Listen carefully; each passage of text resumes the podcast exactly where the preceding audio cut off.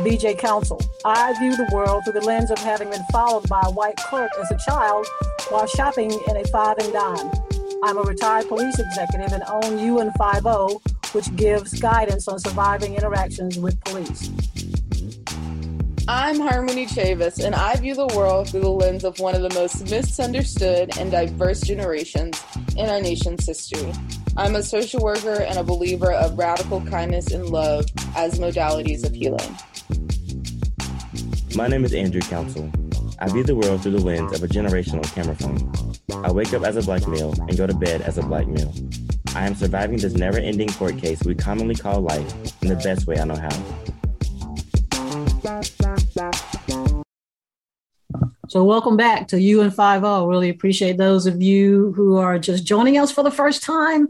Um, we are recording out of the Bull City, Durham, North Carolina. Uh, and we, UN 50, for those of you that may not know, is a business that I go around and I teach people how to get home safely, how to do, how to safely interact with law enforcement. It primarily is for black and brown folks, but the information is good for anybody that um, doesn't understand or how to exercise their rights when they interact with law enforcement.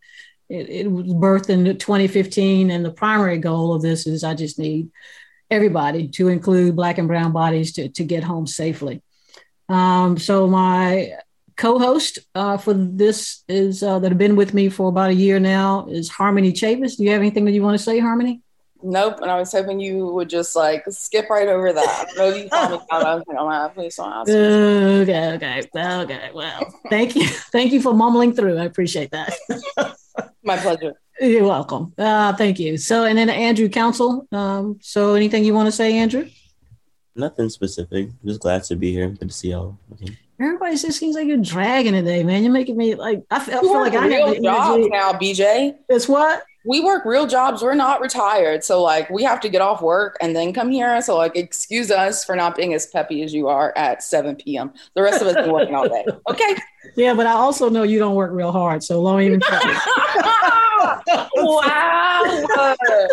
wow. Because so, I know you. I actually worked very hard today. And I said okay, today, right, today. I was like, they actually want me to work now. I think it's time for me to like get on LinkedIn. This is too much. Yeah, I appreciate it. I appreciate you guys hanging in here with me. So we have today our guest um, who has a podcast, Boss Locks, and Walter Gaynor the second. He's also said he's also known as Walt or Walter. He gave me permission to call him either one. So we'll probably flip back, flip back and forth on either one of those. Um, so I welcome Walter to UN 50. Yeah, thank you. I'm really glad to be here. This is like uh, actually the first time I've done it anything podcast wise since like April or May or something. So it's kind of cool. Y'all like my jumping back in point. So oh wow, really? Yeah. yeah. yeah so y'all get all the rest. My bad, but yeah. yeah, I met Walter on a um, virtual on a webinar for podcast persons, and um, I think that was was it last year, Walter? Yeah, that was uh like yeah. Novemberish. Yeah. Over November. Yeah. I think so. And it was um it's the it's Pod Town is the name of the the young yeah. man that. And we were doing a webinar and he kind of liked what I was doing and he, he and I uh, connected. But he's been doing you've been doing podcasting longer than I. When did you start? Uh, I started started in uh, 2017, um, but didn't really actually publish anything till 2020. Um, but in between those times, I was definitely doing a lot of interviews, helping other people with their shows, kind of just crafting the idea, getting them to the launch point, and yeah, just really going hard on the back end. And then the pandemic actually kind of pushed me into launching and right. also accidentally publishing too soon. Mm-hmm. And then, mm-hmm. oh, it's out there. So now it's like ready to go. But um, yeah, since then, been a f- actually published podcaster and now a like professional podcast producer. So yeah, I'm all all about this podcast live. Nice. And what he I'm gonna let him talk about it, but I think I, I when I met him, he I found it interesting. I listened to some of his podcasts, and basically you you're dealing with, I think, as far as my old perspective, he's talking about black folks in their locks in their right. hair and showing up at work authentically as black and with all our stuff on our crown. And i kind of want you to talk about why that was a message you felt like you needed to why was that a platform? Yeah. what what what what about locks and our coming to work and being in any space that we're in that our crown is important that we need to show up like that? Why was that a message that you felt like you had to had to do? Yeah um it's actually funny because I didn't feel like I had to do it. It was kind of like an accident, and people kind of peer pressured me. But um, oh wow, yeah. When I was in college, getting ready to graduate, so 2016, and um, about that time, so I had like probably been like 10 years in my lock, no, like five years into my lock journey, and um, around that time, you know, people kind of went from like praising my hair to really starting to be like, okay, now it's time to graduate. So kind of get into that workforce. You got to look the part. You're to have to cut the locks. And I was just like, ah, no, no, no, no, no. I can't do that. But I also knew like um, at that same year, there was this huge court case and I won't bore you with the details, but basically this lady was offered a position at a job it, the only thing holding her back was that she had had to cut her locks, but she was like, nah. So she took it all the way to the courts, went through multiple rounds, and eventually the judge ruled that basically the company was in their right to um, basically reject um, her as a candidate because of her hair. Did you say um, what? It, they the company was in their right? Yeah they were legally allowed to be like no we're not hiring you unless wow. you cut your locks so um, wow. that was in the back of my mind and also i didn't really know that many people who had locks and were doing their thing at work. Um, right. in fact I only knew three people. So this all started because i went to those three people to ask them questions. Basically how did you do it? How can i do it? What, what do you, kind of advice do you give? Like because my, my first um, idea was just go to Google, like everyone else, just Google top 10 interview tips, get prepared and all that stuff. But yeah, yeah, yeah, I couldn't really find anything for people for black people, but then also, yeah, black people with locks. So, um, yeah, I was trying to ask people how they did it. And then eventually I was really pushed to start recording these and do something with it. So, mm-hmm. um, yeah. Wow. So I think we will listen and we're going to have the link for the, the, uh, your podcast called I See Color. I think it's about mm. 20 minutes. And that I, I, I, I sent that to my co-host to, to, to kind of get a feel for who you are and, and what you're standing for. Um, the thing that stood out for me for that was that you couldn't name a black CEO that had locks. That's right. That's right. I was um, super heavy into Shark Tank back then. Still love that show. But um, basically, that's a show where people, these entrepreneurs, go to these judges to try to get a huge investment. And they did have a black person on there, Daymond John, you know, founder of Fubu. But um, um, that that always stood out to me, and I'll probably never forget it because one of my friends was talking to me about cutting my locks, he was like, "All right, so I know you're trying to be like big time CEO and all that stuff. Name one black person who's well known CEO running the business." Who has locks and didn't start out from entertainment? At first, was going to start naming some people, you know, athletes, rappers, all these different people. Right. And he's like, didn't start off in entertainment. I was like, oh, hold up, I don't know about that. So, um, yeah, but that was like a huge lesson because uh, um, it's it's super unfortunate that we have to rely on the entertainers to be our everything, our role models, all these things. Right. When in reality, they're just doing what they love to do on stage. Right. You know, they're not necessarily trying to be leaders, lead the way, like right. show you this is example to be here and there. So um, yeah, after that, I was like, okay, you know what? I might know anybody, but they're out there. I know they're out there. Yeah. So I started looking them up and I was like, oh, no, I, I can't find anyone. Wow. Nobody at all. So, wow. um, yeah, that was kind of one of the early missions of it before I even thought podcast really. I was like, okay, yeah, yeah I'm just going to highlight people with locks and high places just to show them some love and also show that, um, just show them as an example for the next wave coming up. So you, you, I know you were doing a lot when I looked, listened to this early on when I was trying to get to know what you were doing. You were talking to to people who had locks, but they were doing different kind of entrepreneurship. I mean, so so that was a way of you saying they're showing up authentically uh, in their business to do, but and they have their locks. Is that?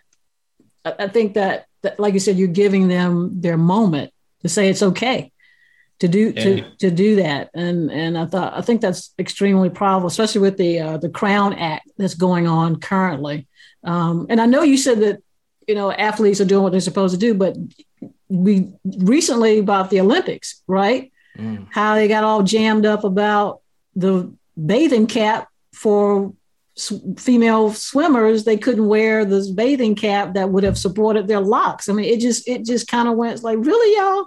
I mean it's, it's a whole mess. Yeah there's it's, just like a mess. So much I mean, out there. what it's not going to make them go any faster.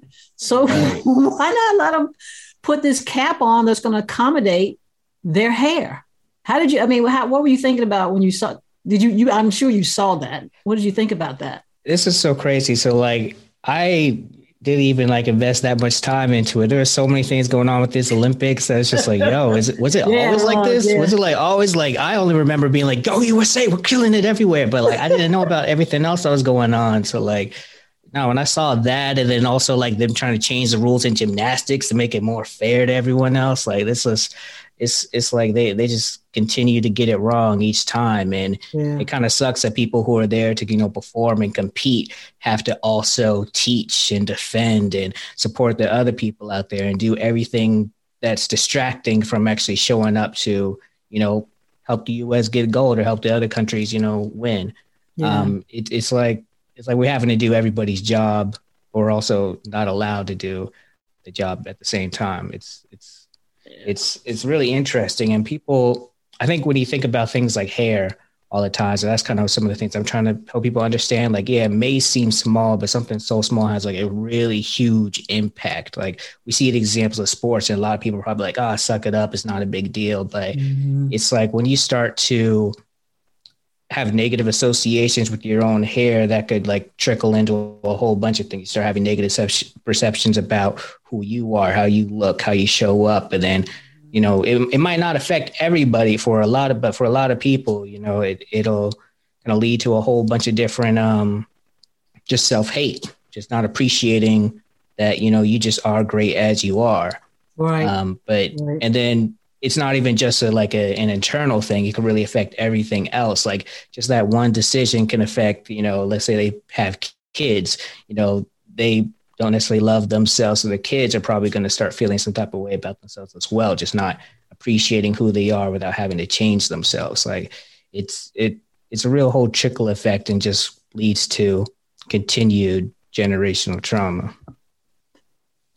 Yeah, I, I think you know, I want to kind of touch back, get kind of put it on law enforcement just a tad and not a lot, you know, the yeah. when we see uh, black folks or law enforcement, sometimes they're judged simply based on he got dreads, you know, and he looks like, you know, the hair, she has this this stuff going on. And, and there's this for some folks, there's this automatic, well, they're gonna be bad person or something like that. And it's just simply based on their hair you know and mm-hmm. and and and where they are in that space. And and so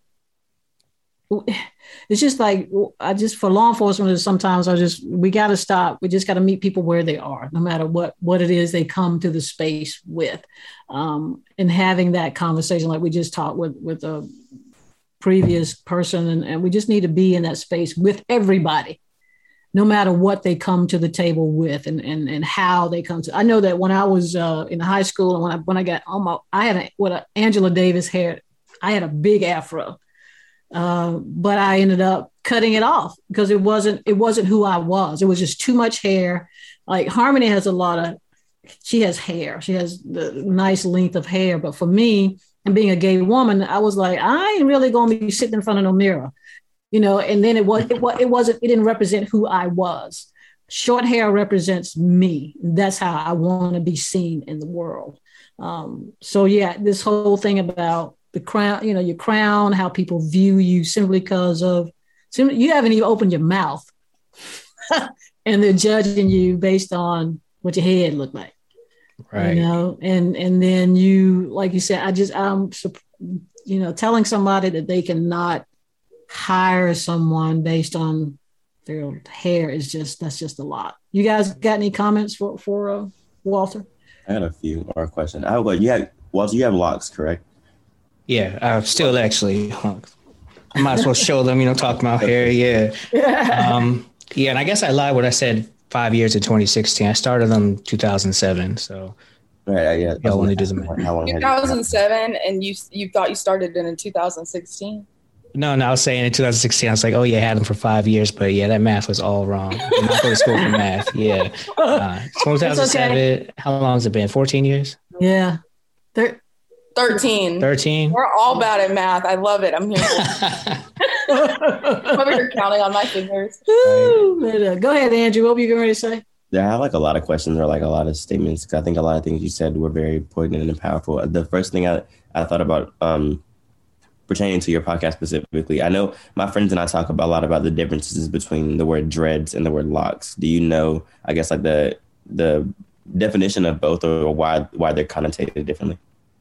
Yeah, you'll um you'll get a lot of different answers from different people. So it's always a good question to ask. Um I remember my grandfather actually, he once told me that dreadlocks was a name given to us by white people because they were kind of afraid, you know, when they saw they were like struck fear. And Yeah. that's where it came from. Wow. Um, you know, it, it's interesting too because a lot of people like don't ever call them dreadlocks, but I, I'm not as harsh on that. I refer to them as locks. Um, mostly, it just kind of grew on me. Like when I started this, so yeah, I called them dreadlocks. Like everything dreadlocks, dreadlocks, dreadlocks grew up like that as well because that's like the first way it's introduced to me. Not even from white people, from black people. It's a whole community thing. So yeah. um, the meaning behind each of the word will differ depending on who you speak to. Like there's people who've had them for like years and years will still call them dreadlocks. But I think the most important part is that the way you kind of perceive them yourselves. Um, as far as the meaning, I couldn't really go too deep on that, but it's it's really just it kind of goes beyond the word and how the word kind of sits with you. So for me, initially dreadlocks, like I actually kind of liked it. I was like, yeah, okay, it strikes fear on you. Okay, you know what? Be a little afraid. Just don't like don't tread on me. Like just move out my way. How it was for the most part. But I think like I'm kind of like moving away from that kind of mindset. Um, because I, I don't really need people to be afraid of me. Like I just need you to start respecting me. So Right. then kind of started adopting the term locks instead. But yeah, but I still kind of honor it like boss locks. I spell it L O C K S, keep the K in there. Like to Mhm. have it stand for knowledge itself. But um yeah. That's good. Thank you for answering that. I think that um brings like my next question to my next point. I think like I know people who are in my generation and we battle now, just thinking about like wearing our natural hair or wearing or the things that are cultural to the parts of our identity to work or to other spaces that are would be I guess it would be seen to be I guess quote unquote too much by certain other um certain other identities. For example, like like my aunt was speaking about her afro. If she if today she walked in to work with the same afro that she had in high school, I know she would get a lot of looks. Uh, I don't know if you you haven't seen pictures of her. She it was really big. She she's Well, if you got pictures, I might need to see them. Yeah, we want to see that, BJ. Yeah, whatever. it, she probably won't show it to you, but I mean Yeah, I'm- you should take a picture of it next time you're home, Andrew. I'll- I got you. But um, it, it was it was really big. Um, and I think about like um, just different aspects of like cultural, the culture part of our of the, the hair part of, of our culture. Um, I guess like how would you encourage people of my generation or any generation just in general to not be afraid to show that part of themselves in work or in other spaces that it's usually deviated or usually um, not encouraged. That's a good question. That's a really good one. You know, fear fear does something is is really interesting. Like that, you know, we go walk into a space and be afraid of like, okay, you know, my hair might be too much for them. They not not understand it. And they're gonna have a problem with me, not gonna be able to might get kicked out of class, kicked out of job, might not get hired, all these things. So Yeah. to be honest with you, the first thing I'd say is like all these things that you're afraid of are it's can happen. It happens every day. A lot of people. That's part of why this whole Crown Act is such a huge thing because like we don't even know like the ripple effects from passing that law. But what I would say is that people out here are doing it. They have their natural hair, you know, they have it dyed, they have it long, you know, braided, um, you know, weaves, wigs, like everything. People have all these different hairstyles and they have experienced success as well.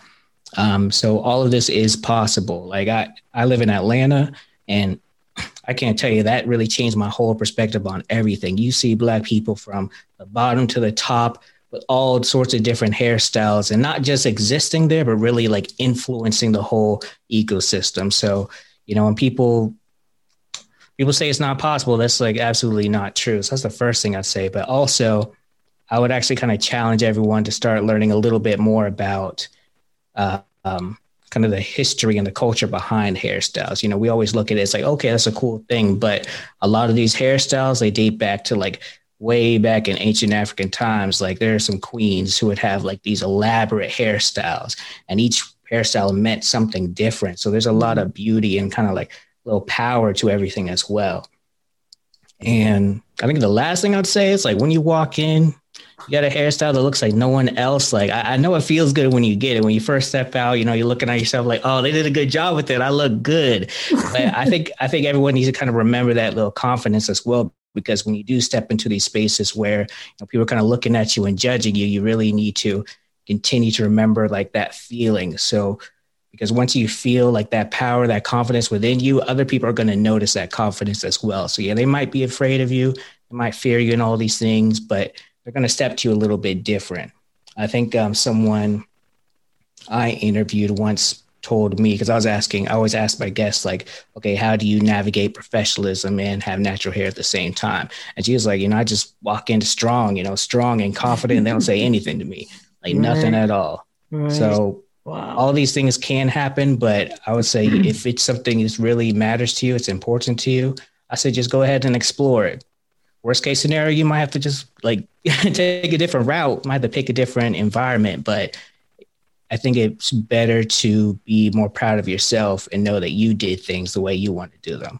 Like me personally, there's times in history I wish that I was kind of stepping with a little bit more confidence and everything because I think things would have, you know, gone a little bit differently. But um, you know, here I am now with all the wisdom for all the people I've interviewed yeah. and all that stuff and ready to go.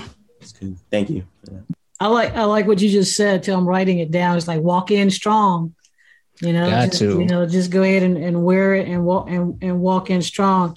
Um, you're I think I've already mentioned in your uh, episode 30 where you said I see color. I think I want to talk a little bit about that because it's I mean it's a I don't know. I really, I really like that one. Yeah. Can I say um, one, one last yeah, thing? I don't mean to interrupt, no, no, no, but also um, another thing is like with hair, if people have a problem with their hair, like they they might have a problem with you regardless if you have this natural hairstyle or a you know eccentric hairstyle or not. So if people are going to have a problem with you, they're just going to have a problem with you, and that's yeah that goes deeper. They may use hair as an excuse, but in all reality, it's probably some internal racism or like uh, unconscious bias they've got going on.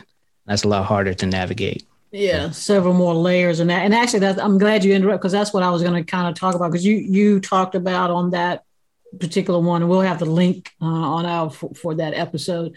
But you were saying about you were struggling during that about talking about well the, the white female wanted to figure out how can she be in that space and you were saying that you were trying i don't want to give it all away but just and i kind of struggling with if you could have the conversation with white folks right? Is it, was I interpreting that? Is that how, has that how yeah, Yeah. I don't enjoy it even to this yeah. Really about you, it. you were like trying to figure out how do I have this conversation? How do I have this race conversation with white folks?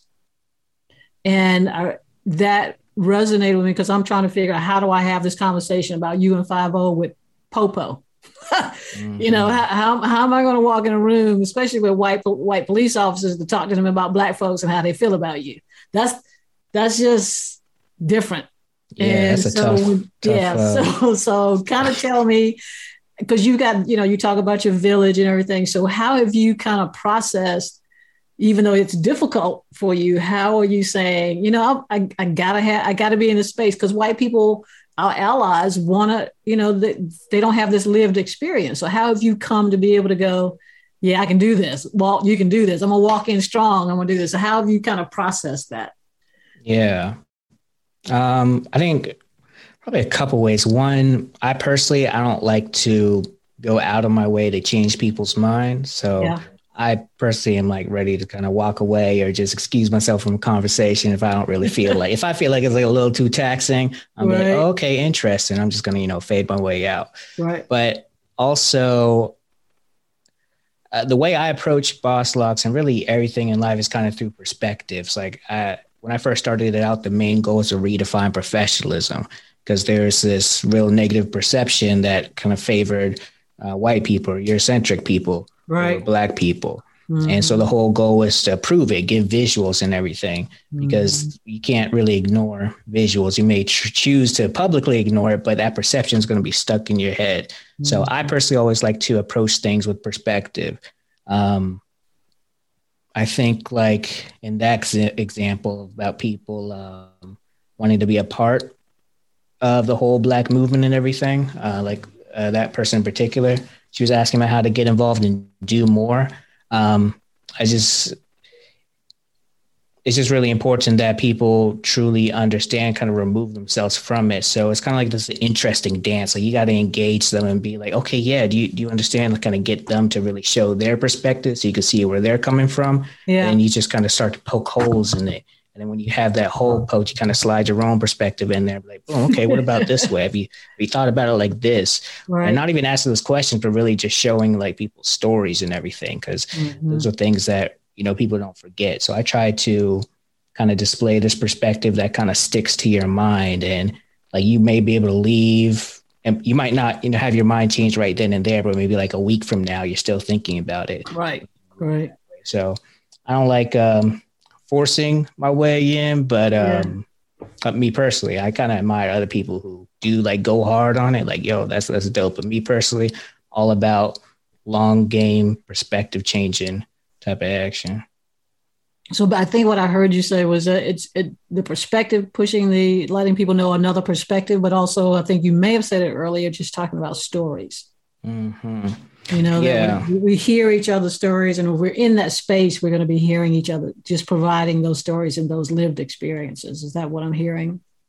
Yeah, exactly that. I think um, a lot of like what we've seen in the past year of people starting to finally kind of get it or it click mm-hmm. in a lot of people's heads is that yeah. they got to see the visuals of what people experience. So it's really, in a way, it's like unfortunate, but their stories are kind of being told, like their experiences with police or their experiences kind yeah. of experiencing racism and discrimination. Like you, you can't ignore it. It's right in front of you. Yeah. And at yeah. that point, when you have the information, it's like, okay, let's say if I'm a white person kind of being shown all this stuff, you know, I have to make a choice. Like one, do I acknowledge, like consciously acknowledge that, okay, yes, this is happening. Yeah.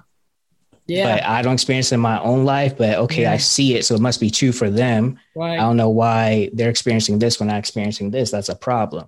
Right. That's what like a, you know, a person who's open to change and wants to actually do something about it. That's how they process it. So um yeah, it kind of just starts with the story. And then from there, something that someone can relate to, even if they will not relate to, but understand. Exactly. More. So tell me a little bit more about because you do a lot of you post on your Facebook, but you you really try to push the conversations for Black entrepreneurs. You know, you you you kind of help. I don't. I mean, I I post some some stuff sometimes out there with you, and I don't do it often, but I pay attention to what you post. You really are trying to to help Black entrepreneurs just have a space to be able to be black entrepreneurs. Right. And so what what what is what is it that's a running theme for are you seeing some so what am I looking for? Some same issues or what is it that they're finding that they're struggling with to be authentic in their business or they're having difficulty because they're black entrepreneurs i mean what what is it that you're a, that you have the work that you're doing trying to bring this this world together for Black entrepreneurs? What are you finding that is a running theme that's an issue that they struggle with or we struggle with actually? Yeah. Like that. Yeah. Um, I like that we, you know, because it's all we're all in this together. Even if like like me personally, even if I'm like at this stage, I could still, you know, it's important that we all know where each other are. Cause yes. like yes. I grew yeah. up playing soccer and like one thing with soccer, like you may be the best player on the team, but if your other players aren't as strong, you know, that's that's where you're that's where the bar is at. You may be up here, but if you have a place here, that's where you're at. So um, I think, and with that, it's really different for everyone. But I think a lot of people, and this actually kind of got me into all this, but a lot of people they kind of understand their craft, they understand what they're interested in, there's a lot of other parts of business that they don't know as much about. Right. And one thing that you know you always hear about with black businesses is customer service and, and marketing. Those are like the two things that people yeah. always kind of lack on if they do lack. So what I am doing is one, just trying to start to let people like kind of get into their head that these things are possible to kind of get to a point where you're no longer relying on your job. You can really start taking that side hustle and make more money from it. Right. And eventually flip it into something. Yeah. And also my goal is to really create support systems because things like customer service, they're problems because people just don't fully understand it. Like, yeah, you know, it's good to greet people and all these things, but there's a lot of like other things that happen before you just be like, yeah, go greet people. That have Yeah. to be in place before you can really succeed. So my goal is really to one, encourage people to push a little harder with the entrepreneurship, but also have people who, you know, they they're they're killing in their business, they're doing well, but kind of have them come to the table as well to help kind of create that support system. So that's a little in the works now, but the main goal is just to give people options. Like that's my whole goal with everything. Let people know that there's options. You could choose to explore natural hair. You could choose to explore entrepreneurship. You don't have to be just stuck to this one thing. Right, right. And and you know what? I appreciate that. That's yeah. The support is is huge. I don't I don't know whether you used it, but we you know the small business administration and stuff, folks like that, and because a lot of the information is free. And I don't. And when I talk to other folks or other black folks that I know that are starting a business, I'm like, here's some free information over here. You know Mhm. that you. This is like I, I talk about them all the time. The ones here in North Carolina, I got a counselor and I could call her anytime. It didn't cost me a thing in trying to figure out how to start my business, what I needed to do, the things that, to to get the steps done, and and that support. You know, I've been you've been doing your business or in in it for 2007. So I mean, you you're full of wisdom, man. Because I told you when I first met you, I was like, man, this guy's smooth. He's got his podcast. You know, I mean, you were just, you know, you were doing it really well, and it you an example of okay that's that's what i need to do. That's now that's how i that's how i should prepare for a podcast and stuff like that. So yeah i think what you're doing for black entrepreneurs is huge and having a space for all of us um, to have somewhere to be able to speak freely. And and you can see what everybody else is going through. So my hats off to you for that. Somebody has asked Appreciate me that. to ask you um, have you ever do you ever have you ever been profiled by law enforcement simply because of your locks, you think? Do you feel Uh-uh. like that has ever happened to you? Yeah, yeah, of Ooh, course. why you uh, said that like yeah, it's like I mean- you, you were like "Eh, you you kidding me? You know I have. Okay, Yeah. well, go ahead. I'm just messing. Go ahead. um, that's actually really interesting. I don't know why, but it just made me think of. Um, have you seen the show Lovecraft Country? I've heard of it, but I've not watched it. I have, yeah, I know what you're talking about. Yeah, that show Andrew was said he, he's watched it. or that knows show was amazing. It's weird, super weird. Everything you hear about it is Is that the true. one that was on HBO? Yeah, yeah. What- Did you see is it? that the one that came out too? Maybe I'm Um, there's a show on HBO called Watchmen, which not the same thing, but you know that that's another one I'd recommend. And kind of These applies. people were like in a house. They moved to like California, and they were being harassed by their neighbors. oh, Oh, you're Oh no, about- that's another one. Which one is that one? that's um Lena Oh, Waithe. No. that's them. Damn. Yeah, I haven't seen that Series. one. Uh, was it a series? Yes. Yeah, Amazon, right? Yes, that's what it was. That's what it was. Okay, so I've not seen Lovecraft Country. Okay, all right. Okay, didn't but, but you Yeah, saw them. Yeah, I saw them. I had I had to turn it off. Um, I have a low tolerance for stuff like that. Like when I went to go see that Jordan Peele movie, was it Us? yes, I saw that one. Yeah, When I we saw that together. Yeah, that's the one you didn't come with me. You you. you I'm sorry, come. I stood her up because I took a nap. I'm sorry, but I did see it. And when I tell you, we I went out to like dinner afterwards, and every single white person I saw was like. so I know better. Like if I watch too much of that stuff, especially when it's like kind of has like a sci-fi feel to it, but you also know that it's possible. I my anxiety can't take it. Mm-mm. I feel that. I What really do you want to say about Lovecraft Country though specifically? Sorry. Yeah, so Lovecraft Country. Um, well, I, I don't like spoilers, but basically, You go, you go ahead because well, I forgot. you're probably not gonna watch it. Yeah, no, there's no, this go ahead, lady. go, no, go ahead. Do what you got to do. All I'm- right, I well, there's this lady who um, so it's fine. yeah, a lady who got this basically potion that allowed her to experience being a white lady for a day. oh, And there was this experience she had. You know, at first she was confused because she didn't realize what was happening. So she was kind of stumbling around. This is like back in like the 50s or 70s or something like that. And uh, she was kind of stumbling around, lost and confused. And know, some cops showed up. And at first, he started freaking out. I was like, "Oh man, I'm out here like being wild. Cops are gonna get me." But the cops are like, came up to her, "Are you okay, ma'am? Is this is this boy bothering you?" And all these things. And they kind of gave her like that Chick Fil A level of customer service, helped her get back. No, he didn't say Chick Fil A level, but oh, go yeah. ahead. they pulled all the stops. You know, I thought they're gonna give her cucumber water too, but uh, they just. um yeah, they really went kind of above and beyond. And I remember watching, I was like, oh, like that, that's what they do. That's that's kind of like the whole protect and serve or serve and protect thing that cop's supposed to do. Right. So um yeah, that just popped in my head because like when you asked about if I had been racial profiled, like I feel like it's like a that's just a thing, you know. That's that's what everyone gets. You know, it's like, oh, you turned seven. Congratulations, you just got racially profiled. Like, here's your badge or something. It's a thing that happens with finally arrived. Exactly, yeah. exactly. Mm-hmm. So um I will say I'm very grateful. I've never had anything like horrible happen to me. Definitely blessed. But you know, plenty of times, you know, you just stopped, might be pulled over or something.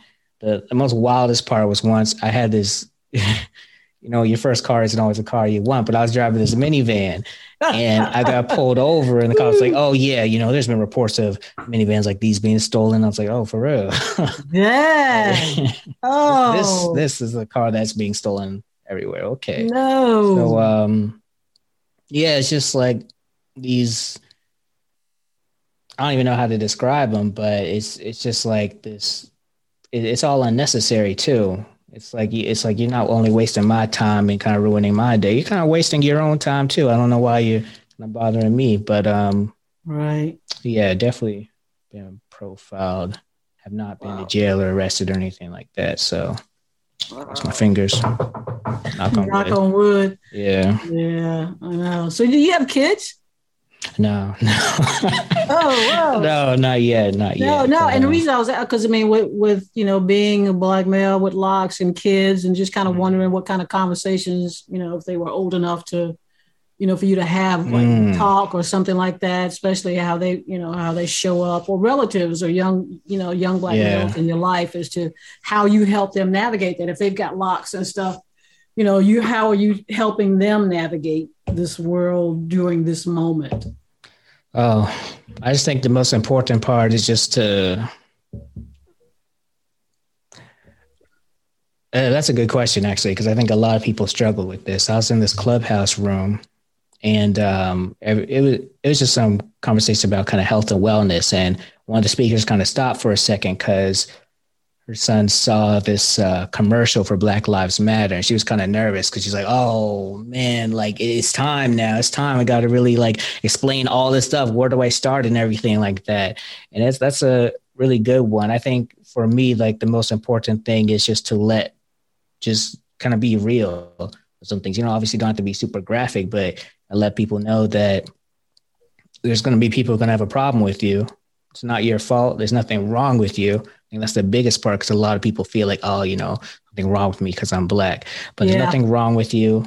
These are the things that might happen. And um, this is how you kind of prepare yourself. And that's why I really, really love what you're doing because I feel like you really help people with that preparation side, especially when it comes with uh, dealing with the police because anything can go wrong, but and even if you do everything right, things can yeah. still go wrong, but at least you are as prepared as you can be. Yeah. Um, and, so yeah, I think the most important part is just speaking to especially like young kids because anything could like just set off some ripple effect. But just really just letting them know that they're they're great, they're dope, who they are is amazing. People may find it strange, but that's not a reflection on you. That's a reflection on them. That's their own insecurities kind of speaking out. So yeah, tough conversations to have, but I think I think like kids they understand a lot more than we think they do. Yeah, and I think that's kind of for me, and I pre- appreciate those kind words. Is that the fact that the that kids today, huh, that's so old to say kids today, but anyway, kids today, you know that they're having to deal with this. Yeah, you know, I. I mm. did a presentation several years ago, and this I think he might have been eight, might have been eight, and he was like, "Why are they just shooting black people you know and the first thing that that hit me i didn't say it out loud but the first thing was like why is this eight year old having to deal with this Right. you know what I'm saying? I mean, yeah, he's eight years old. And again, if he was eight, because he was a little thing, I'm not sure if he was even eight. And I was just, uh, it's just, you know, having that and then piled on top of that, things that you're talking about, you know, how we show up, you know, how he shows up at school, you know, or the teacher's looking at him because he's got locks in his hair or, or you know, she's mm-hmm. dyed her hair or she's got, you know, colorful, you know, you know, it's just, it's just extra. And it is. you know and so had you you doing your work and, and trying to just help folks you know young folks especially because i um god i can't it was a young woman when i one of the ones and i think she was she taught swimming yeah, Coach Taj Omari. Yeah, shout out yeah. to her. She actually has this uh, partnership with this kind of swim cap and everything. But she's doing some really dope stuff here in Atlanta. Yeah, and I was thinking about when I saw when I listened, I was listening to her, and the stereotypical is black folks don't swim. Mm-hmm. but here she is on your podcast talking about she teaching swimming. You know, right. so she it's just so much that black people have to just, you know, it's bad enough, you know, putting aside law enforcement, all this other stuff, stereo concepts or, or perceptions of black folks that we've got to just no we can do that. Yeah we could go hiking. Yeah we i mean it's just it's just a lot you know? and uh, it's just a lot. And i'm you know harmony i'm just tired i mean and i want to say tired i was going to say something real messed up i was going to say well at least you're like almost done like you're on the way out it's, nothing else you know what? And I will accept that from you. Okay, but you're right. I'm like, but and, and and the way I take that is at some point I'm not going to do what I'm doing. At some point, you know, people like you guys, the the, the three of you who are younger than I, because it's time to ha- it's time to pass the baton. You know, to Walter and and, and Harmony. I mean, to to because it's time for some of us old folks. It's time for us to sit down. It's to, it, it's a new day you know it, it's it's and we got to but also we got to figure I, uh, I really hate to say i cannot remember the attorney general for obama who was the attorney so. general for obama what was his name i don't remember yesterday so okay anyway they did a uh, and walt i don't know whether you looked at it but obama did a uh, webinar or virtual town and he was on it his um, somebody help me out here somebody google the attorney general doing obama what's his name Eric, Eric what? Holder. Holder. During the virtual thing, he was saying something to the effect, and I'm going to be paraphrasing it, basically talking about youth. He was saying there's, you know, this di- little bit of a discord among old folks and the young folks, millennials, right? And basically, he's saying we, being me, don't have to drive the car anymore. Baby, yeah, y'all need to get out the driver's seat immediately. We, right. We need, and I'm, I'm, okay with that because we're tired of driving. But the thing is, we need to be in the car because we mm. know where the bumps are. Well, now, huh? I think you do need to be in the car, but there was this tweet that I saw the other day that was like, it's amazing that majority of the people that are running our country are above 70 and are also yeah. the ones that are not impacted by it. Like, that's crazy to me. Yeah, but what I'm saying, what, what he was trying to say is, as far as black, you know, we, we need to be in a car to be at least be able to say, I know where the bumps are, because I have been working because of the the John Lewis's and the Martin Luther Kings. I was able to get inside this system that you're now trying to figure out how to fix. So I've been in the system, so I know how it runs, and I can tell you, I can give you some guidance as you're driving along to make the change. And we got to we got to do it together and at least respect the wisdom of the elders who've been out here doing this stuff but are tired of driving. We just need you at least to have us at the table to be able to say, you know what, you can do this with the popo. You can go in the building and tell your police chief, I expect this kind of training for my officers. I expect you to really try to hire more, you know, however, whatever that looks like for your community. You can do that. I know that as somebody that's been in the system. So we're always all, all basically he was just saying you guys need to drive, but we also need to be in, we can be in the back seat. But every now and then we need to go. You might not want to do that or either do it this way. I don't know whether that makes sense. And I, I just I was like, yeah, that's I because I need to go sit down. Will all of us at some point sit down and pass the baton? Because it's just a lot of work, Walter. It's just. Mm-hmm you know the work that you're doing and and giving platform and voices to black entrepreneurs is in in, in this moment right now i think it's exciting It I think it's exciting for black entrepreneurs right now because everybody everybody want to buy black right now. I mean, I don't know. I'm just on the outside looking in. It's like somebody black selling something. I mean, we had a black. The I don't know whether you guys saw. They had a black farmers market harmony, and it was wrapped around the corner, and most of the people in line were white folks. and it's like we, you know, it's it's it's our moment, and we need to take advantage of that. Yeah, it's uh, the shadow ban on Instagram for black businesses. Wow. They they keep shadow banning. It's like you know, And like Yeah. I kind of thought it was like BS, but somebody actually like showed it on their like Instagram, like how it was blocking them. So like showing you how to take it off. But they were basically Mm-hmm. telling like black entrepreneurs or black small businesses that they needed to not identify themselves as black businesses because Instagram was basically like Wow, I hadn't heard not that. taking off their content, but was not promoting their content at the same rate that they were like white. Had you heard that, Walter?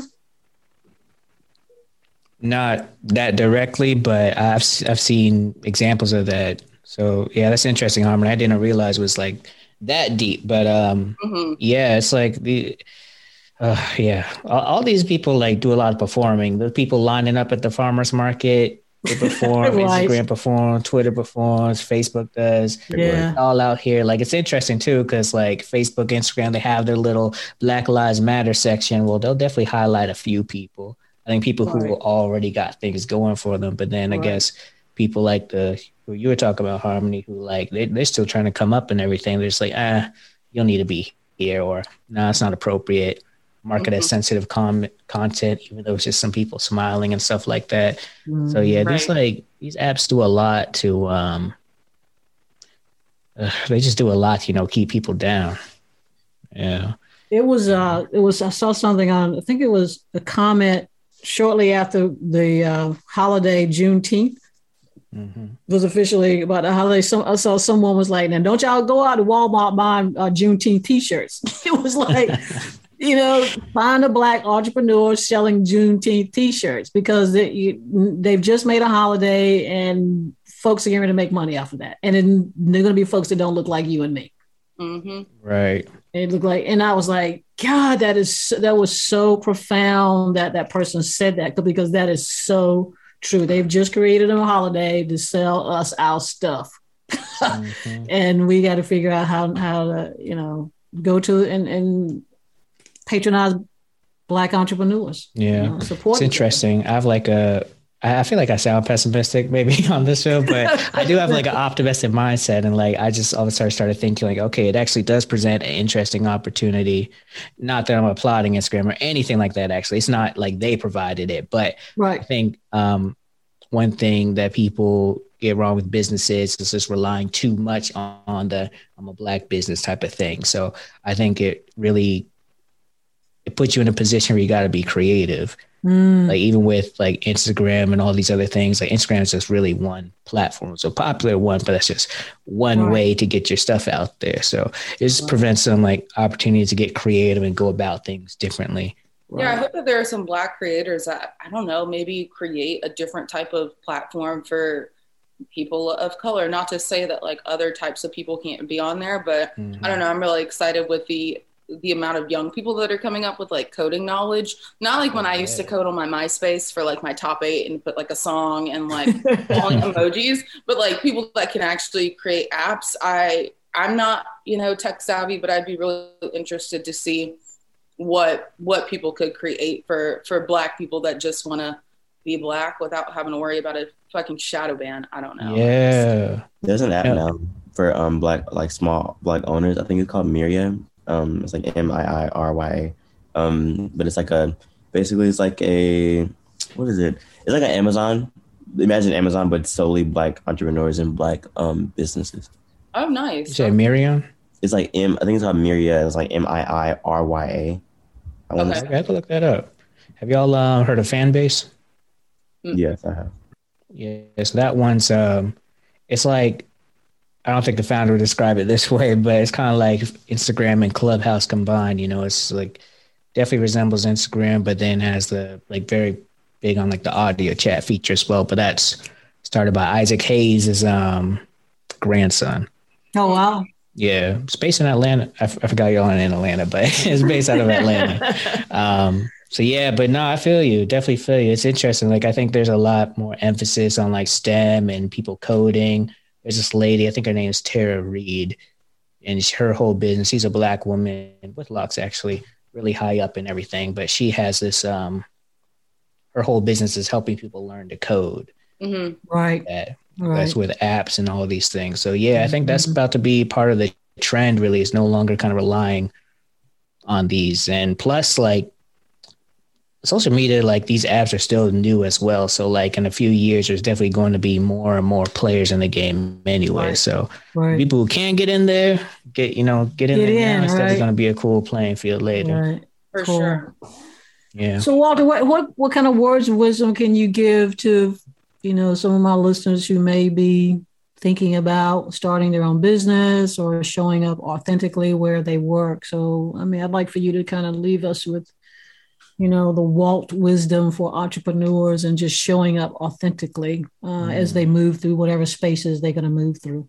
Yeah. Um, so I'm actually, that's a good question. I'm, I'm, I started to really kind of pivot what I'm doing. It's still kind of the same thing, but this whole new kind of emphasis and emphasis is Mhm. going to be on growth.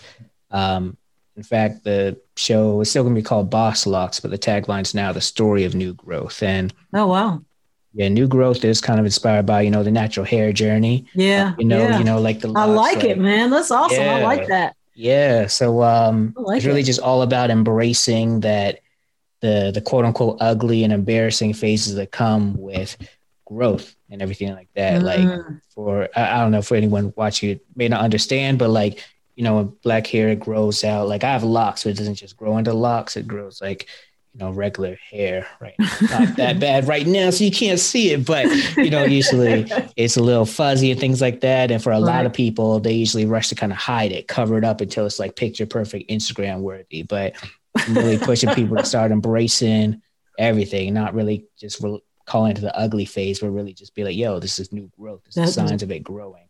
right. The same with entrepreneurship. Like a lot of things start ugly.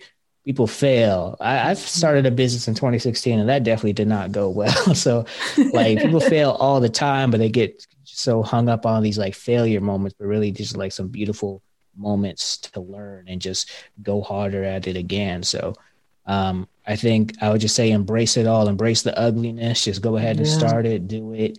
Cause you, you really never know what just consistency, what applying pressure yourself and all Yes. that stuff will do. Like Yes. whole world could change. Yeah. It's like a matter of time. So Wow, I love that. I mean, it's uh, uh, growth is not pretty, uh, and uh, uh, not all the time. And it really is. What is the other thing that people say too? It's not really about um, how you got knocked down; is how you get up and keep it moving. exactly. You know, so uh, just keep it moving. So I, I appreciate that. But yeah, I, I like that the growth part of your business. I think you, you're absolutely right because people don't realize it. it.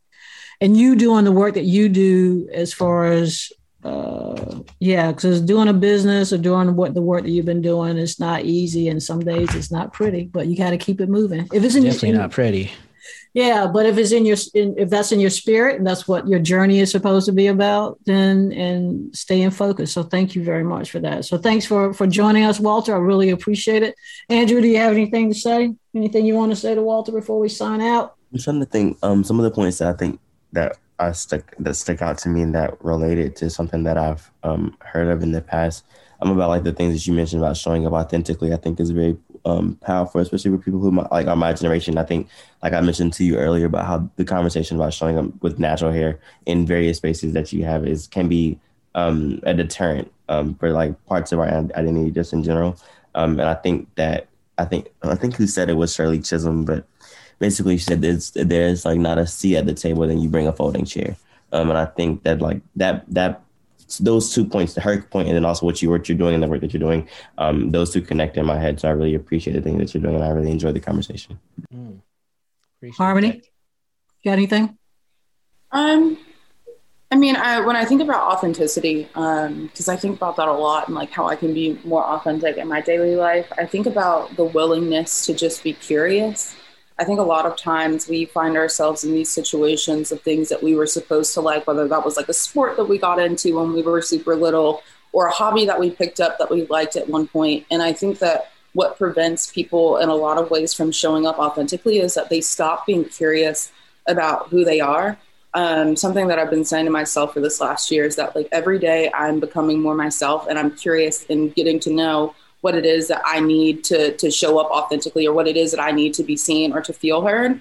Um, and so I just hope that you know everybody can, I don't know, just be a little bit more curious about about themselves and and and be okay with knowing that we're ever changing and evolving, and we don't ever have to be this one finite person um, or or thing or profession um, that you always have the the ability to to evolve. And who you were yesterday doesn't mean that that's who you'll be you know tomorrow or even the next day.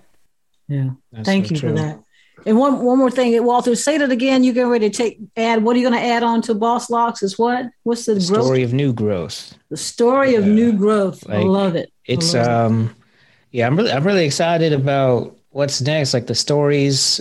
Like like i mentioned before i haven't really done anything with podcasting since like May or April, but right. there's like a like like 20, I think, different interviews I've had with people and like just hearing their stories and kind of the things they've been through and the things yeah. they're doing now is like really amazing. So mm-hmm. I'm really excited to kind of get all these out there. It's um some really interesting stuff. Like I got to speak with this lady who's like leading this whole peaceful nuclear movement in South Africa. Like that's what oh, she does wow. for a living. Wow. It's, it's, really a lot of interesting people out there. So that's another thing besides like hair and everything like that. Yeah. Like we're really out here doing some dope things all around the world. exactly. All around the world. Yeah. Awesome. Yeah, yeah. We'll make sure that that, you know, obviously we'll, you know, stay connected and everything and we'll make sure that we we help push your stuff out there when you you make that yeah. Is that like official or you not is it official yet or you you started it yet?